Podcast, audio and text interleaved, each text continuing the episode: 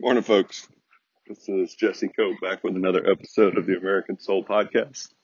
Hope y'all are doing good wherever it is, whatever part of the day you're in so far. I have one puppy dog who has immediately come out to join me, but now she's she's excited, but she's a little bit tepid. For those of y'all that continue to join me for a little bit each day, thank you. Sure do appreciate it. I uh, hope y'all get something out of it. For those of y'all that continue to share the podcast with other people and tell them about it, send it to them, whatever it is that you're doing, talking to other people about it, I would appreciate it if you would just keep doing that because it seems to be working. So we're going to go for one of our little walks today. Um, sure you can hear the wind and the trees, so hopefully that's overhead and not too bad here. Now I have two puppy dogs, which is always fun. We'll see how long they stay. Uh, we're going to go back to something, muscle memory, right? For those of y'all that have been with this podcast for a while, I talk about that frequently and will continue to. It was actually pretty interesting. Our pastor talked about that this past weekend about muscle memory, specifically using that phrase. And uh, if I remember correctly, I wrote some notes on it, but I, I don't have those with me right now. He was referring to, you know, if you really want to know Christ, how can you possibly hope to know Christ if you don't spend time in God's Word? Because, because that's what He left us. He left, left us that, that record. God left, gave us this record of the actions of His Son not to mention the Old Testament before that, but and of course the answer is you can't. Uh, it's the same thing we talk about so often. You know, you want to work out. It's so simple. You want to work out. I mean, you want to you want to be in shape. You want to be healthy. What do you do? Well, you you change the way you eat. You change the way you work out. You change the way you live. And yet, when it comes to our faith, our relationship with God and Jesus Christ, and when it comes to our marriages, our relationship with our spouse, we just want to be like, oh well you know, that'll just happen by magic. We don't really have to work on that. Don't have to give any energy or time to that. We certainly don't have to make that a priority. That should, you know, that should just naturally happen. And then we make up this great excuse. I love this one. We go, it just, it shouldn't be that hard. This should be just something natural and, and it feels good and right and, and, and it just shouldn't be. We don't do that with anything else in the entire world. Nobody says working out when you're getting ready for a sport for those of y'all that played it in high school or college, uh, or, or when you go, go to your job to earn money. Nobody says, oh, this should just feel so wonderful and natural. And, and if it doesn't, if it doesn't feel that way, then I'm not going to do it. Anyway, I got way off track there, folks. We'll talk about that some other time. We're going to go to, almost said Madison, not Madison, Hamilton. Uh, and this is a Excerpt from the New York Evening Post, January 12, 1802, has to do with immigration. Obviously, we have horrible immigration policies and have had for decades, uh, and it's pretty, it's just great stuff. Resum- resuming the subject of our last paper, we proceed to trace still farther the consequences that must result from a too unqualified admission of foreigners to an equal participation in our civil and political rights. Meaning if you let, if you open the floodgates and let everybody in and let, let them vote, let them participate, you're going to have horrible problems, which we see today. The safety of a republic depends essentially on the energy of a common national sentiment on a uniformity of principles and habits, on the exemption of the citizens from foreign bias and prejudice, and on that love of country which will almost invariably be found to be closely connected with birth, education, and family. This echoes Coolidge, President Coolidge's statement that if we don't basically have universal Christian values across the country, the republic will cease to exist. Where do we get those? Which is echoed by Reagan and others. You get those in the family. You get those in education, Benjamin Rush, again and again, folks. And the, what has the left done? They're already breaking the first two of Hamilton's comments here. They want to flood the country with illegals. In New York and California, we already see they want to give illegals the right to vote, citizens, uh, and, and more than that, just, just in immigrants in general, immediately upon entering and becoming citizens. And regardless of their background, they, they want to take God and our founding values and have done a phenomenal job. You've got to give them that of taking God and family values out of education and out of the family. The opinion advanced in the notes on Virginia is undoubtedly correct that foreigners will generally be apt to bring with them attachments to the persons they have left behind, to the country of their nativity, and to its particular customs and manners.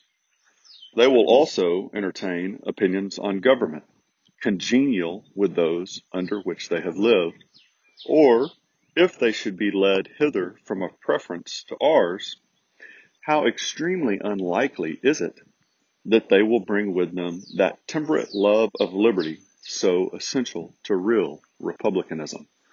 Talking about republicanism as not the political party today, folks, just but the fact that we are a republic. There may, as to there may, as to particular individuals and at particular times, be occasional exceptions to these remarks. Yet such is the general rule. The influx of foreigners must therefore tend to produce a heterogeneous compound, to change and corrupt the national spirit, to complicate and confound public opinion, to introduce foreign propensities. In the composition of society, the harmony of the ingredients is all important, and whatever tends to a discordant intermixture must have an injurious tendency. You absolutely see this, folks. You see this in the flood of illegals, many of them coming from Mexico. They come up here and what flag do many of them wave? Not the American flag, but the Mexican flag. There's a phenomenal story I had from one of my staff sergeants in uh, one of my units in the Marine Corps. We were with an artillery unit, and he was a platoon sergeant. Actually, for all intents and purposes, principles, for those of y'all that know anything about it, he was a the acting company gunny, which was a big deal. It tells you that he was pretty good at his job. And he had a tattoo on his shoulder uh, that said Hecho en Mexico.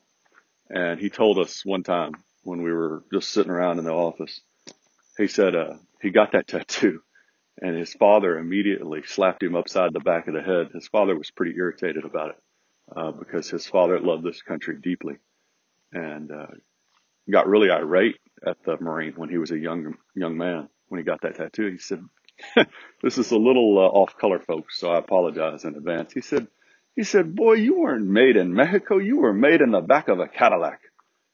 And uh, of course, we all laughed about it. But the father's point, the staff sergeant, the point he was making is his father was deeply incensed that his son would even even pretend to have more loyalty to a place that he had come from and really never known than this American country, which has given his father so many opportunities and which his father loves so deeply. And what Hamilton is talking about here is, you know, whatever the immigrants, whether they're legal or illegal, whatever these immigrants bring with them, it's got to be not heterogeneous in the sense of different ideas and values, folks. Yeah, you want heterogeneous in the idea of different talents, different skills, strengths, and weaknesses, but not values. That's where the left does such a great job of, of twisting truth just enough. They just leave just a grain of truth and making it really awful. You want those different strengths and weaknesses. You, we do not want different values as far as our fundamental core teachings of Christ Christian Republican values. We want those, have have those. When we don't, as, as Hamilton said, uh, it's got an injurious tendency, and that's what we see today. The United States have already felt the evils of incorporating a large number of foreigners into their national mass. It has served very much to divide the community and to distract our councils by promoting in different classes different predilections in favor of particular foreign nations and antipathies against others. It has been often likely to compromise the interests, interests of our own country in favor of another. In times of great public danger, there is always a numerous body of men of whom there may be just grounds of distrust. The suspicion alone weakens the strength of the nation, but their force may be actually employed in assisting the invader. Got to be real careful here, right? Putting Japanese Americans in internment camps in World War II based on little other than their ethnicity. But the point is still valid in that if you have people that come here and are immediately incorporated into our civil and political activities, as, as Hamilton said, they're probably going to have pretty strong loyalty to their birthplace, to the way they were raised, their education. And, and when you have kids that are drug over illegally, as we do so many today, those kids are still going to be taught by parents that have those loyalties not to America often, but to other countries. That's not always, as Hamilton said. There's there's certainly exceptions to that rule, but there's there's justifiable concern, and that flooding the country with unchecked immigration is going to result in many people, many Americans, if they become Americans, if you want to pretend that that's that's the way to go, that do not love America and and have more loyalty to places that they came from and the government form there and the values there. In the infancy, infancy of the country with a boundless waste to people, it was politic to give a facility to naturalization. But our situation has now changed. It appears from the last census that we have increased about one third in 10 years. After allowing for what we have gained from abroad, it will be quite apparent that the natural progress of our own population is sufficiently rapid for strength, security, and settlement. By what has been said, it is not meant to contend for a total prohibition on the right of citizenship to strangers, nor even for the very long residence which is now a prerequisite to naturalization and which of itself goes far toward a denial of that privilege. The present law was merely a temporary measure adopted under peculiar circumstances and perhaps demands revision. But there is a wide difference between closing the door altogether and throwing it entirely open, between a postponement of 14 years and an immediate admission to the rights of citizenship. Some reasonable term ought to be allowed to enable aliens to get rid of foreign and acquire American attachments, to learn the principles and imbibe the spirit of our government and to admit of at least a probability of their feeling a real interest in our affairs. A residence of at least five years ought to be required. That's a huge paragraph, folks. I'm going to come back to it. I'm going to go ahead and finish this up real quick, though. In the rights of naturalization, if the rights of naturalization may be communicated by parts, and it is not perceived why they may not, those peculiar to the conducting of business and the acquisition of property might with propriety be at once conferred upon receiving proof by certain prescribed solemnities of their intention to become citizens, postponing all political privileges to the ultimate term. To admit foreigners indiscriminately to the rights of citizens the moment they put foot in our country, as recommended in the message, would be nothing less than to admit the Grecian horse into the citadel of our liberty and sovereignty. And this is signed a series that he wrote, Lucius Crassus, uh, again, New York Evening Post, January 12th, 1802. Uh, quite a bit here, folks, in those last two paragraphs. The that going back to that first paragraph, what he's getting at here is letting immigrants, and he's not even talking about illegal immigrants, but letting them come in and immediately giving them all voting rights and everything is a horrible idea because they've still got those attachments. And, and he's illustrating here that the term at this point was 14 years. And Hamilton was saying that's too long. You know, that's basically telling these immigrants, you're going to come, but you're never going to be able to really participate because 14 years is a long time. He was arguing five years. I would argue more than that, maybe seven. Uh, but this ought to apply not only federally, but, but state. You know, you want to, we see this today. You have so many people that move from California or, or a state like California to a state like Texas, but then they want to vote the same way they were. They want to bring the values with California, right? Even partial values. They want to bring them to this place that they fled to. They want to bring the same things that they just fled from. Uh, you see this from the tendencies toward big socialist government from immigrants from South and Central America, right? Uh, Middle East, uh, parts of Asia. So it's completely reasonable to say, hey, yeah, come. But you're going to have to wait seven, eight years before you get to vote. That's not unusual at all. Voting's not a right, folks. We have this idea, you know, we've kind of made it that way over the centuries since our inception as a country. Uh, but it was not originally a universal right. And yeah, you can make the arguments about, well, it was only white men that got to vote. Okay, great. Shouldn't be based on gender or race for sure. But voting should be something that, that has to be earned. And you see what happens when it's not. Look at the percentage of people who have the quote right unquote to vote. Look, what's our percentage of people that come out? It's pathetic. We rarely, as a nation, right? I, I you know, 70, 80% of the voting population actually voting in an election is shockingly rare. If ever. I, I don't even know. You'd have to talk, find somebody that actually runs your local elections and talk to them. I'm pretty sure that, that ours that I've talked to the last two or three election cycles, it's been somewhere around the neighborhood of 30%. Uh, maybe even lower on a couple of the, the off cycle elections, you know, for like a local school board or something. That's horrific, folks to have this this ability to vote in free elections. And I'm not going to get into the discussions about whether the elections last cycle were rigged or fraud or anything like that, but to have this ability, to have men and women who have died and sacrificed or, or given their loved ones, and to, to barely be able to break 25% of the, of the voting eligible population, that's pathetic. And so if it's that indifferent, if we're that indifferent, then, then people really don't care about it. And it shouldn't be treated as a right. It should be treated as something that you have to earn. And if you're going to come into this country or you're going to move from one state to another, it ought to be treated as something that you have to earn. And that's really what Hamilton was talking about here with these immigrants. You don't just automatically open the door and say, hey, you get everything as soon as you step foot, right? The birthright citizenship, the 14th Amendment, that's a joke. That was never intended to function that way. Just because you have a kid here in the United States doesn't mean that that kid should automatically be whatever they call it, an anchor baby that should automatically be a citizen.